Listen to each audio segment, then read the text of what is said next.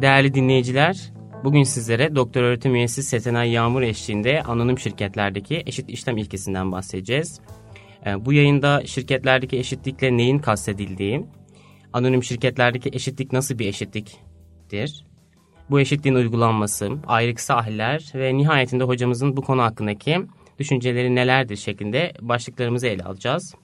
Şimdi kısaca kendimden ve hocamızdan bahsedeceğim. Ben Ertuğrul Mercan, Gedik Hukuk son sınıf öğrencisiyim. Aynı zamanda Gedik Podcast'inde direktörüyüm. E, Setenay Yağmur hocamız Gedik Üniversitesi Hukuk Fakültesi'nde doktor öğretim üyemizdir. Aynı zamanda dekan yardımcılığı görevini üstlenmektedir.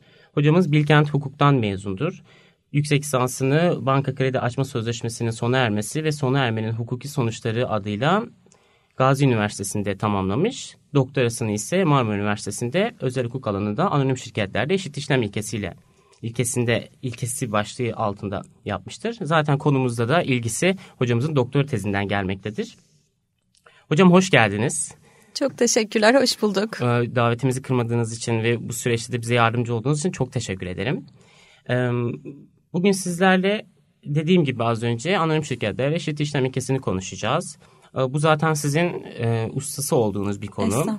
Dolayısıyla bize bu konuda çok yardımcı olacağınızı ve dinleyicileri de yardımcı olacağınızı biliyoruz. Hocam şimdi Anonim şirketlerde eşit işlem ilkesi 6102 sayılı Türk Ticaret Kanunu'nun 357. maddesine düzenleniyor. Bir cümle ama siz bundan bir doktora tezi çıkarmışsınız.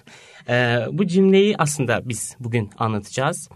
Ee, tezinizin başlarında da değindiğiniz gibi ben biraz tezinizden gideceğim. Hı hı. Ee, eşitlikten bahsetmişsiniz. Bunu dil bilimi bakımından incelemişsiniz, diğer diller bakımından incelemişsiniz. Ee, eşitlik nedir? Biz bu eşitlikten ne anlamalıyız? Bunu kısaca öğrenmek istiyorum. Bir de Heraklitos'a da, Heraklitos'a da atıfta bulunmuşsunuz. Ee, aynı nehirde iki kez yıkanılmaz şeklinde. Yani bu demek oluyor ki biraz da e, eşitlik belki olmayabilir hiçbir zaman. Heraklitos böyle düşünüyor olabilir bu cümlesinden. Ee, bize biraz bundan bahseder misiniz acaba? Elbette. Öncelikle çok teşekkür ederim beni davet ettiğiniz için. E, bu ilk yayınınızın konuğu olmak da benim için ayrı bir gurur, ayrı bir onur oldu. Çok teşekkür ederim. E, evet şimdi eşit işlem ilkesi Türk Ticaret Kanunu'da 357. maddede kısacık bir cümle, bir satır ama benim hayatımda yıllar alan bir çalışma oldu. Ee, çok da keyifle çalıştığım bir alan oldu doğrusunu isterseniz. Çünkü işin bir de felsefi boyutu var. Şimdi eşitlik dediğimiz şey iki veya ikiden fazla şeyin yapı, değer, e, boyut, nitelik, nicelik gibi alanlar açısından birbirleriyle karşılaştırılması neticesinde elde ettiğimiz sonuç aslında. Yani biri diğerinden fazla mı, eksik mi bunu anlayabilmemiz için ya da birbirine denk mi tırnak içinde söylüyorum eşit mi bunu anlayabilmemiz için yapmış olduğumuz karşılaştırmanın sonucunda elde ettiğimiz husus aslında eşitlik. Şimdi teknik alanlar açısından bakarsanız bir sonuca varmanız çok daha kolay oluyor. Yani ee, mesela e, matematik açısından bakarsanız daha teknik alanlar açısından değerlendirirseniz e, işte iki şeyin uzunluğunu metreyle ölçüyorsunuz ve birbirine eşittir diyorsunuz ya da eşit değildir diyorsunuz. E, biri diğerinden iki santim fazladır ya da iki santim eksiktir diyorsunuz. Ama iş değer yargılarına gelince yani biraz daha sosyal bilimlere kayınca eşitlik nedir sorusu başka bir alana taşınıyor. Evet aynı nehirde iki defa yıkanılmaz ama aynı anda nehrin içinde bulunan insanlar acaba eşit mi değil mi? Ya da aynı suyla mı yıkanıyorlar? Ya bu noktada da sanırım mutlak ve nispi eşitlik tartışmasına girmemiz gerekecek. Evet. Yani çünkü bu günümüzde hukukun gelişmesiyle birlikte eşitliği salt bir kazüstik mutlak olarak görmememiz gerekiyor. Hele ki insan hakları doktrinin gelişmesi, ticaretin gelişmesi bunlarla birlikte biz nisbiye bunu kesinlikle ayrıştırmalıyız nisbiyle birlikte. Hocam peki şirketlerde bahsedilen eşitlik bize mutlak eşitlik mi, nisbi eşitlik mi? Şimdi bu tamamen e, somut olay dahilinde değerlendirilmesi gereken bir husus. Bazı açılar söz konusu olduğunda, bazı hususlar söz konusu olduğunda mutlak eşitliği uygulamamız gerekiyor. Ama bazı hususlarda nispi eşitlik elbette ki adaleti getiren şey olarak karşımıza çıkacaktır. Şimdi 357. maddenin lafzına bakarsanız kanun koyucu diyor ki eşit durumda olan pay sahiplerine eşit şekilde muamele edilmelidir.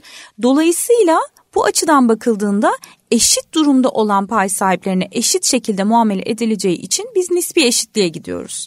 Ama bazı hususlar var ki örneğin pay sahibinin genel kurula katılma hakkı gibi, pay sahibinin iptal davası açma hakkı gibi bunlar söz konusu olduğunda mutlak eşitliği uygulamak zorundayız. Yani pay sahipleri arasında herhangi bir ayrım gütmeden hepsine aynı şekilde muamele etmek zorundayız.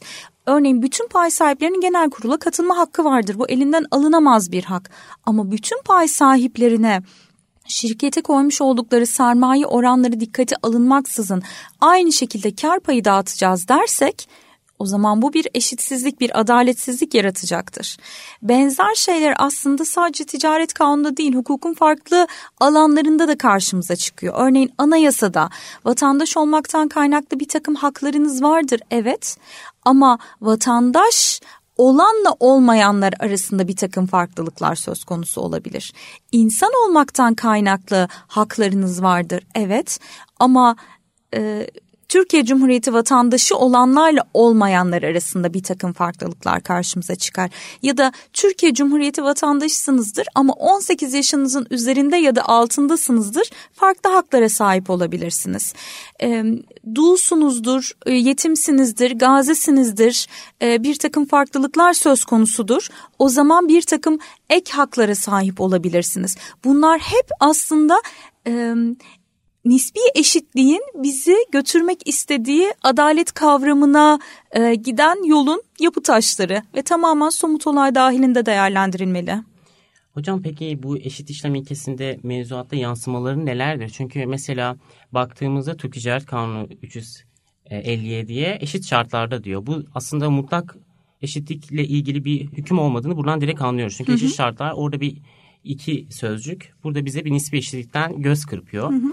Ancak doğrudan e, mutlak bir eşitliğin olduğunu gösteren mevzuatta iki normlar var mı acaba? Ticaret hukuku açısından ticaret mı söylüyoruz? evet daha çok ticaret hukuku. Şimdi az önce ifade etmiş olduğum gibi e, mesela şeye katılması, e, genel kurula katılması...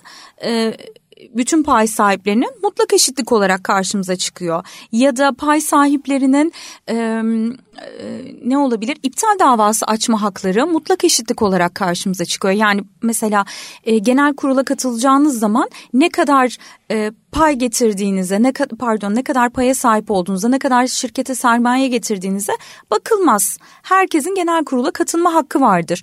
Ben tezi yazarken sermaye piyasası kanunu 24. maddeye de atıfta bulunmuştum. Fakat 24. maddede 2020 yılında e, genel hatlarıyla da olsa bir değişiklik oldu. Orada şirketten çıkma e, düzenleniyordu. Halka açık şirketlerde şirketten çıkma düzenleniyordu.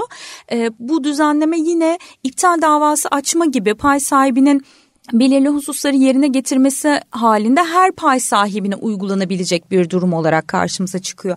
Yani evet mutlak eşitliğe kanun koyucunun izin verdiği e, şeyler var, izin verdiği durumlar var. Yani hiç başka bir husus dikkate alınmadan mutlak şekilde eşit e, sayıldığımız hususlar, sayıldığımız noktalar var. Ama bunlar da ifade ettiğim gibi az önce hep sondaki adaleti sağlayabilmek adına e, kullanılan yapı taşları olarak karşımıza çıkıyor. Yoksa aslında temel düzenleme nispi eşitlik. Çünkü e, eminim herkesin bildiği, herkesin böyle açtığı zaman eşitlik dediği zaman Google'da arattığında görsellerde karşısına çıkan işte böyle bir futbol maçı izlemek isteyen farklı boyutlardaki üç kişi hepsinin altında birer kutucuk duruyor. Şimdi e, eğer eşitliği hepsine aynı boyutlarda birer kutu vermek olarak değerlendirirseniz bir tanesi oynanan maçı hiç seyredemiyor. Bir tanesi sahanın sadece yarısını görebiliyor. Diğeri tamamını görebiliyor. Şimdi sonuçta baktığınız zaman bu insanlar eşit mi? Hayır eşit değil çünkü boyları birbirinden farklı. Dolayısıyla da neticede elde ettikleri görüş açıları birbirinden farklı ol oluyor. Ama e, kutular değiştirildiğinde yani boyutlara göre bir, en kısa olana iki kutu, orta boyda olana bir kutu, en uzun olana da hiç kutu verilmediğinde hepsi aynı aslında görüş alanına sahip olabiliyor. Ama şimdi burada da şöyle bir durum karşımıza çıkıyor. Peki o kişiler o kutulara sahip olmak için ne kadar emek sarf ettiler? Şimdi ben iki tane kutuya sahip olabilmek için öncesinde iki hafta boyunca çalıştıysam en iyi görüş açısı bana ait olsun diye emek sarf ettiysem ama hiç kutusu olmayan kişi Ağustos böceği gibi hiçbir şey yapmadıysa ben onunla eşit muameleye mi tabi tutulmalıyım? Çok doğru hocam. Ben de zaten bununla ilgili bir soru da yönelteceğim size. Hı hı.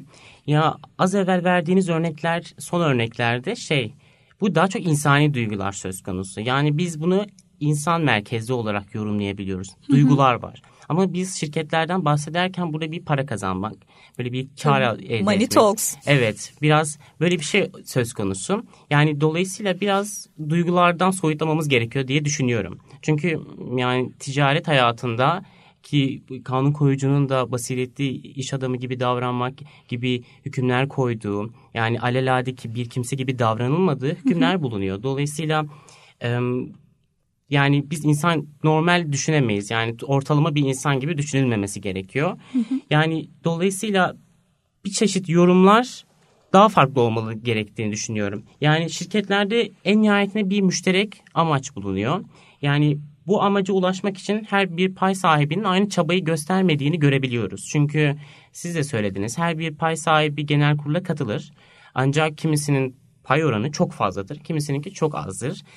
Ama aynı çabayı göstermezler ister istemez zaten. Pay sahiplerinin aynı dikkat ve özende müşterek gayeye ulaşmak için çaba göstermemesi halinde bile eşitlik uygulanmalı mı diye ister istemez bir soru yöneltilebiliyor. Bu eşitlikte şey söyle, söylenebilir. Kar payı dağıtımında çabasına göre, payına göre bir karşılık bulacak. Ama diğer şirketteki muamelelerde, şirketler karar alma durumlarında vesaire yönetim kurulu daha çok kararları alıyor ama genel kurulda da bir takım işlemler olabiliyor. Yani buralarda şirket için bu kadar çaba göstermiyorsun ama sadece bir karar almak için gelebiliyorsun. Bu biraz adalet duygusunu bence bu da zedeliyor gibi geliyor. Yani bu konu hakkında ne söylemek istersiniz? Bir de aynı zamanda böyle bir durum söz konusu olduğunda şirkette çaba sarf etmeyen bir kim, bir pay sahibi ama bazı işlere geldiği zaman gayet de bir şeyler istediğinde e, uygulamada şirketler nasıl bir tavır takılıyor? Doğrudan örnek varsa örnek verirseniz çok seviniriz. E, az çok kafamızda şekillenmiş olacaktır. Şimdi iki hususu birbirinden ayırmak gerekiyor bence. Öncelikle şunu ifade etmek istiyorum.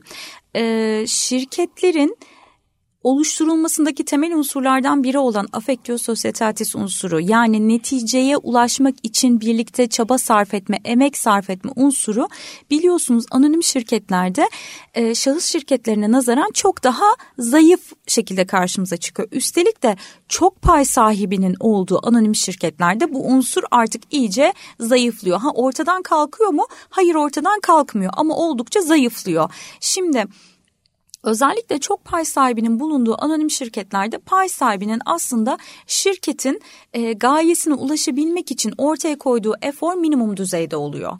Bu noktada esas eforu ortaya koyan kimler oluyor? Yönetim kurulu üyeleri oluyor. Peki yönetim kurulu üyeleri ortaya koydukları bu efor neticesinde ne elde ediyorlar? Huzur hakkı elde edebilirler ki huzur hakkının aslında pratikteki karşılığı maaş huzur hakkı elde edebilirler, prim elde edebilirler. E şimdi yönetim kurulu üyesi olan ki biliyorsunuz anonim şirketlerde bütün e, yönetim kurulu üyeleri de illa pay sahiplerinden oluşmak zorunda değil. Ama hadi bizim örneğimizde yönetim kurulu üyesinin pay sahiplerinden oluştuğu, tüm yönetim kurulunun pay sahiplerinden oluştuğunu varsayalım. Şimdi bu noktada e, kişi yönetim kurulu üyesi diye elde etmiş olduğu huzur hakkı eğer örtülü bir sermaye dağıtımı olarak karşımıza çıkmıyorsa eşit işlem ilkesine aykırılık teşkil etmeyecektir. Neden?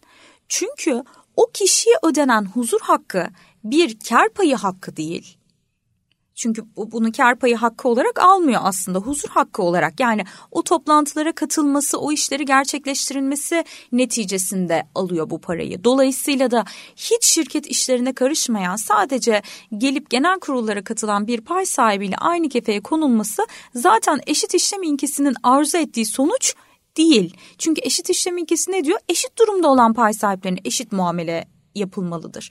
Sizin de yüzde on payınız var, benim de yüzde on payım var. Siz de yönetim kurulu üyesi değilsiniz, ben de yönetim kurulu üyesi değilim. A grubu B grubu farklı pay grupları da yoksa eğer şirket içerisinde aynı durumdaysak o zaman siz de e, yıl sonunda aynı kar payını almalısınız. Ben de aynı kar payını almalıyım. Dolayısıyla bir anonim şirkette şirket işlerine e, işlerinde aktif şekilde e, hareket eden yönetim kurulu üyesi olan bir pay sahibine bu noktada ödenen meblağ aslında eşit işlem ilkesine aykırılık olmayacaktır. Ha uygulaması nasıl oluyor? Uygulamada şöyle oluyor. Ee, ortaya çıkan uyuşmazlıklardan bahsedecek olursam eğer bu noktada. Ee, şirketin yeterli, kar, yeterli karlılığı olmadığı ileri sürülerek kar payı dağıtımı gerçekleştirilmiyor. Yani pay sahiplerine kar payı ödemesi yapılmıyor. Ama şirkette e, çoğunluğu oluşturan pay sahipleri genellikle uygulamada aynı zamanda yönetim kurulunda da üye oluyorlar. Ama bu yönetim kurulu üyelerine kar payı olarak değil de huzur hakkı olarak ciddi meblalar ödeniyor. Yani şirket hiç karlı değil derken oradaki yönetim kurulu üyelerine huzur hakkı olarak diyelim ki ayda 150 bin lira ödeme yapıyorsunuz. O zaman e, diğer pay sahipleri ne diye eşit işlem ilkesine aykırılık var diyor bu noktada? Örtülü kar dağıtımından hareketle. Yani madem bu şirketin karlılığı yok, bize kar payı dağıtımı gerçekleştirilmiyor. O zaman neden piyasa ortalamasının üzerinde huzur hakkı yönetim kurulu üyelerine veriliyor? Bu bir örtülü kar dağıtımı olarak değerlendirilmeli. Bundan hareketle aslında uyuşmazlıklar ortaya çıkıyor. Kar payı bağlamında değerlendirecek olursa. Tabii ki yani bu örnekler fazlasıyla e, artırılabilir ama bu en sık karşımıza e, çıkan uyuşmazlık durumlarından bir tanesi. Özellikle kar payı özelinde söyleyecek olursak eğer. Hocam e, cevaplarken huzur hakkının miktarının arttırılması gibi şeylere değindiniz ve pek hı hı. de sık e, tekrarladınız. Bu huzur hakkının miktarı çok fazla olabiliyor anladığım kadarıyla. Çünkü kar payından bahsediyoruz ve hı hı. o neredeyse ona erişecek. Belki ondan aşacak miktarlara ulaşabiliyor. Bunun denetimi nasıl yapılıyor ve bu aslında bir dolanma olmaz mı? Yani uyuşmazlıklar bu aslında miktarlar üzerinden mi? Bu miktar neden bu kadar fazla şeklinde mi ilerleyebiliyor? Şöyle bu tamamen uygulamada bir kere zaten eşit işlem ilkesine aykırılığın söz konusu olup olmadığına ilişkin e, nihai değerlendirme Medeni Kanun 4. maddeden hareketle hakime ait. Çünkü burada hakim takdir yetkisini kullanıyor.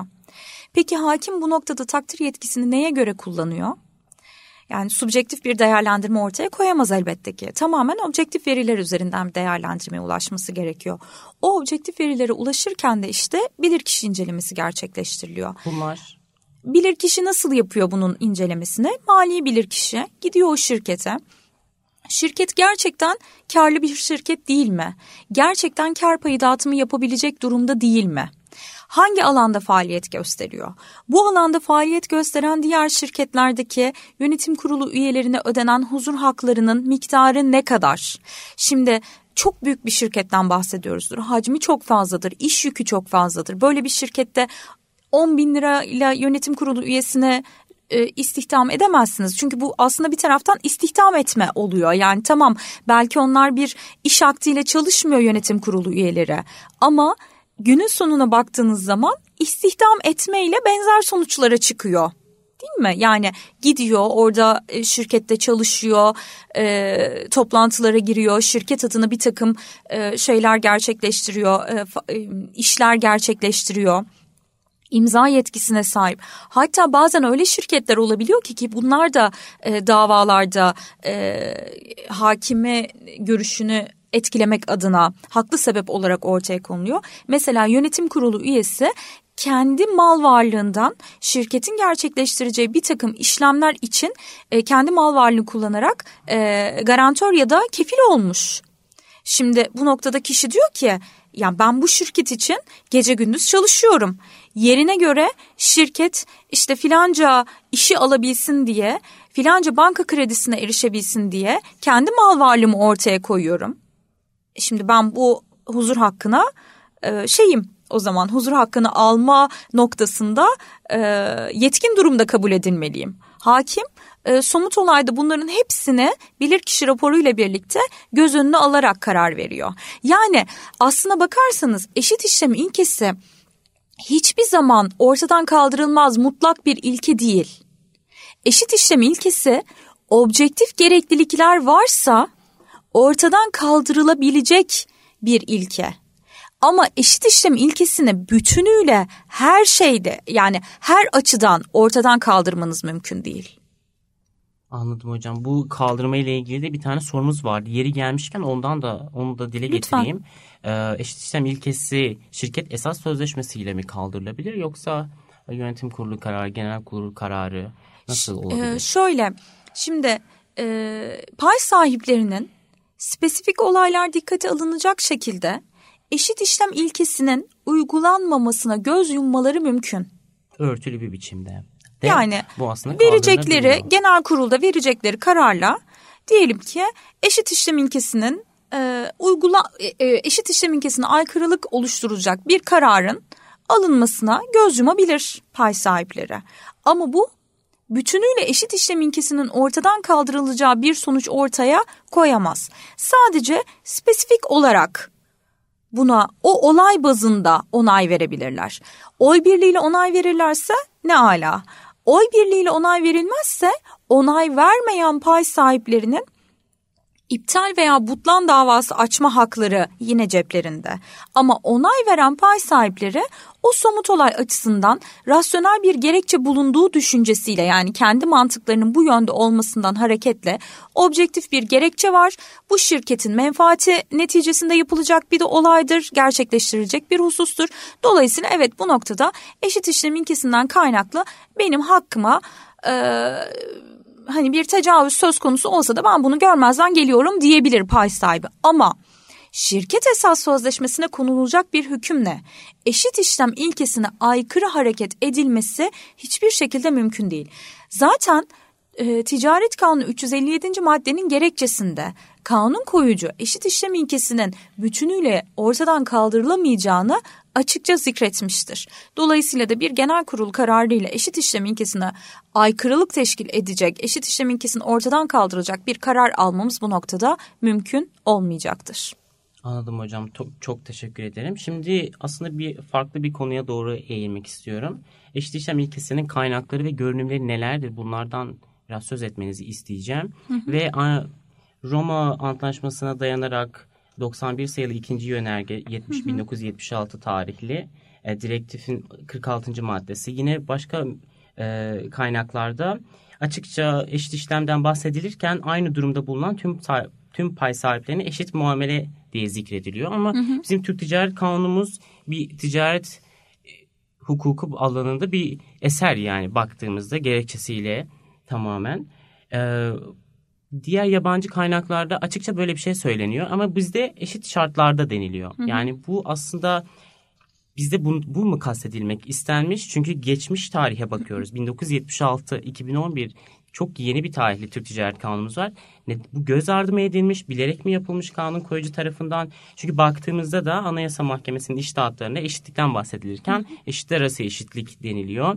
Ee, yani yine buna değindiğimizde bizim ticaret kanunumuz biraz muğlak bir ifade kullanmış. Burada kanun koyucunun kastı e, sahiki bu normu koyarken acaba bunlar mıdır? Yoksa başka bir şeyde edinmiş midir? Gerekçesinde ne yazıyordur? Bunları e, açıklarsanız bize çok e, verimli olacaktır. Yani şöyle e, öncelikle 2011 öncesinde eşit işlem ilkesi ticaret hukuku açısından uygula, uygulama alanı bulmuyor muydu? Tabii ki buluyordu. Ama kaynağı neredeydi? Medeni Kanun ikinci maddedeydi. Dolayısıyla e, 6102 sayılı Türk Ticaret Kanunu öncesinde de aslında ticaret hayatında eşit işlem ilkesi vardı. Sadece e, açık bir kanun hükmü olarak Türk Ticaret Kanunu içerisinde yer almıyordu. Dolayısıyla şunu söylemek e, Türk hukukuna haksızlık olacaktır. Türk hukukunda, Türk Ticaret Kanunu'nda 2011 öncesinde eşit işlem ilkesi yoktu belki e, açık bir hüküm olarak e, bulunmuyordu evet ama uygulaması elbette ki vardı. e, açık bir hüküm olarak bulunmamasının sebepleri neler olabilir? Bir medeni kanun ikinci madde zaten buna izin veriyordu e, anayasa açısından bakıldığında buna izin veren hükümler var. E, dolayısıyla da yani sadece anayasa 10. maddeyi düşünmeyin. Anayasa açı, açıkça kendi içerisinde de eşitliği getirdiği için eşit durumlarda bulunanlar açısından eşitliği getirmenin yanı sıra mutlak eşitliğe de aslında izin verdiği için e, ticaret hukuku açısından ayrıca bir eşitlik düzenlemesi getirilmemişti. Ama bu uygulanmadığı anlamına gelmiyordu elbette ki uygulanıyordu. Ha 357. maddeyle birlikte ne oldu? 357. maddeyle birlikte bu e, açıkça yazılı bir hukuk kuralı haline getirildi Türk hukuku açısından. Dolayısıyla öncesinde de uygulama alanı vardı. Ee, evet e, Türk hukukundan önce Avrupa Birliği'nde konuşulmaya ve yazılı bir kural haline getirilmeye e, getirildi. E, kaldı ki Türk Ticaret Kanunu 357. maddede aslında Alman hukukuyla paralel bir düzenleme. E, bu noktada hem Alman hem de İsviçre hukukuna e, paralel bir yapılanma söz konusu. E, şimdi evet tezde ben önceki Avrupa Birliği düzenlemelerine e, atıfta bulunduğum kısımlar var ama bu, bu noktadaki... Kusura bakmayın lafınızı bölüyorum. Bunları Tabii. da ben açıkça söyleyeyim isterseniz. Hı hı, tabii. Roma Antlaşması'na dayanarak 13-12-1976 tarih ve 91 sayılı ikinci yönerge. Evet. 2012 Taksim 30 sayılı direktif madde 46, 2007 Taksim 36 Taksim EC sayılı direktifte bunlar zikredilmiş. Dileyenler baksın diye bunu söyleme ihtiyacı hissettim. Aynen. Lütfen. Hatta orada... Iı Avrupa Birliği Adalet Divanı tarafından verilen 2009 tarihli kararda da bu.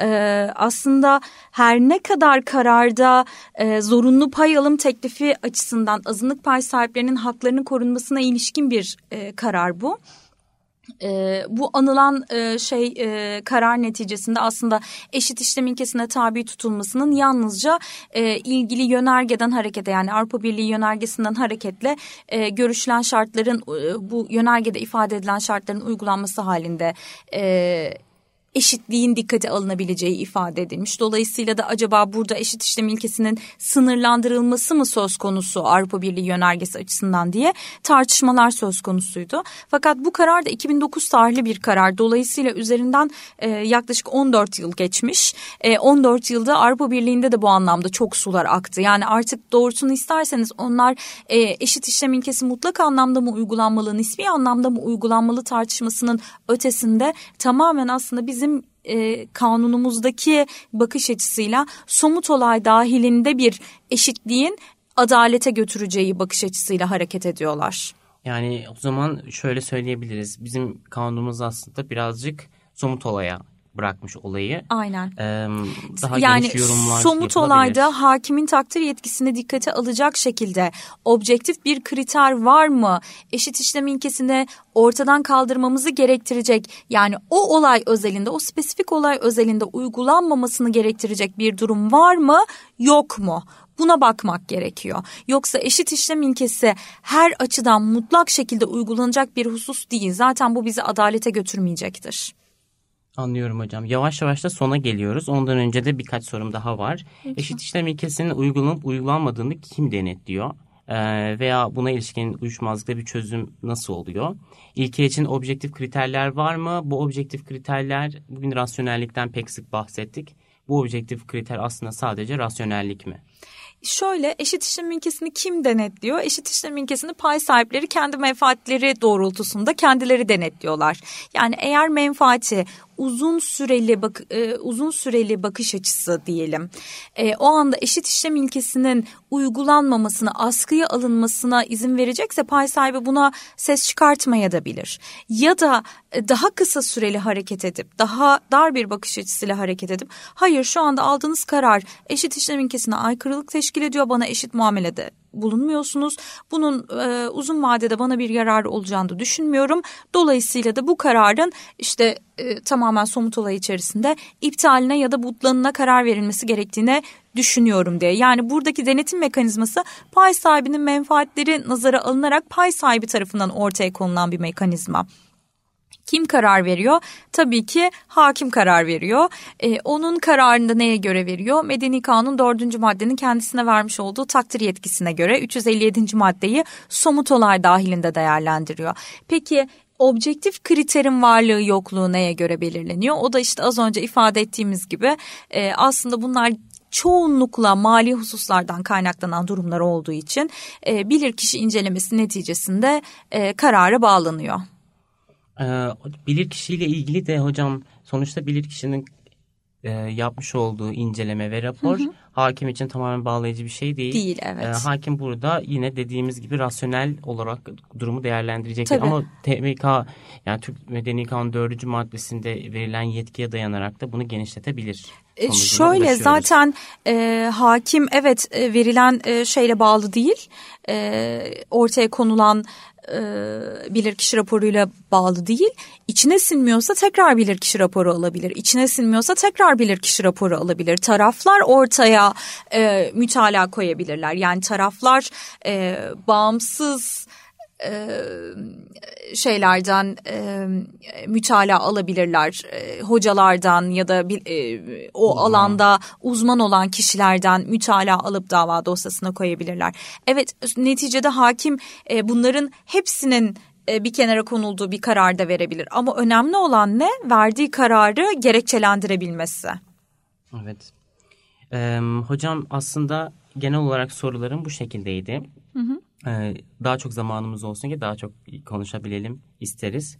Ee, en nihayetinde de eşit işlem ilkesi ne derece var olmalıdır ve bu konu hakkında siz ne düşünürsünüz? Nasıl uygulanmalıdır? Bunu sormak isterim. Bir de dipnot zaten ee, anlıyoruz ki bugünkü podcast'ten Türk hukukunda her ikisi de var. Hem mutlak eşitlik hem de nispi eşitlik. Evet. Ama e, yavaş yavaş durum uluslararası ve Türk hukukunda da e, nispi eşitliğe doğru gidiyor. Somut olay dahilinde değerlendirmeler, adalet duygusu temelinde.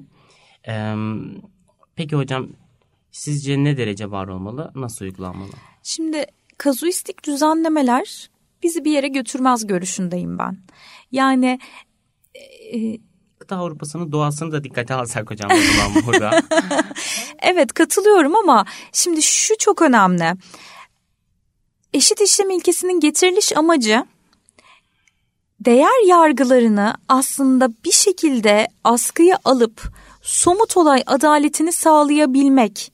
Çünkü ekonomik hususlar işin içine girdiğinde, e, pay sahiplerinin menfaati işin içine girdiğinde olay başka bir yere gidiyor. Ama burada şu husus çok önemli bir taraftan da şirketin menfaatlerini koruyabilmek gerekiyor. Çünkü biliyorsunuz ki şirket tüzel kişiliğiyle pay sahiplerinin kişilikleri birbirinden tamamen farklı. Dolayısıyla da bu anlamda menfaatler birbirinden farklı olabilir yer yer.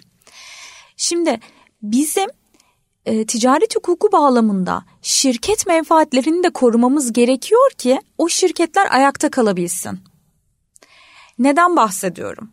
Şimdi eğer ben eşit işlem ilkesini her durumda pay sahibinin menfaatine olacak şekilde objektif kriterleri görmezden gelecek biçimde uygulayacak olursam eğer hiç kimse bir şirkette pay sahibi olmak istemeyecektir. Hiç kimse bu anlamda ekonomik bir yatırım gerçekleştirmeyecektir. Bir şirkette pay sahibi olmak aslında ekonominin bir parçası olmanız anlamına geliyor. Yani küçük küçük pay sahipleri e, paylarını bir araya getiriyor, sermayelerini bir araya getiriyor ve bir şirket meydana getiriyor. O şirket üzerinden de ticari faaliyet gerçekleştiriyor. Şimdi ben şirket menfaatlerini korumazsam eğer küçük pay sahibi mevdu, mevduat diyelim hadi bankaya yatırdığı e, isimle konuşalım. Elindeki parayı o şirkete yatırır mı? Verir mi? Vermez. O zaman benim şirket e, menfaatini korurken küçük pay sahibinin haklarını da koruyor olmam gerekiyor. Dolayısıyla da ikisi arasındaki menfaat dengesinde bir orta noktaya ihtiyacım var. Piyasada canlansın en nihayet. Ki aynen piyasada canlansın. İşte o orta nokta beni eşit işlem ilkesine çıkartıyor. Dolayısıyla da eşit işlem ilkesi mutlak şekilde hukuk sisteminin bir parçası olmalı ama bunu kazuistik bir düşünceyle, kazuistik bir bakış açısıyla uygulamamız mümkün değil. Çünkü tamamen somut olay adaleti neticesinde e, bizi bir yerlere götürebilecek, bizi gerçekten adaletli sonuçlara çıkartabilecek bir husustan bahsediyoruz burada. Hocam e, yayınımıza katıldığınız için teşekkür ederim. Bu değerli katkılarınız için de dinleyicilerimize oldukça faydalı bilgiler verdiğinizi düşünüyorum. Bir sonraki yayınımızda görüşmek üzere. Ben de çok teşekkür ederim tekrar davetiniz için. Başarılar dilerim hepinize. Sağ olun.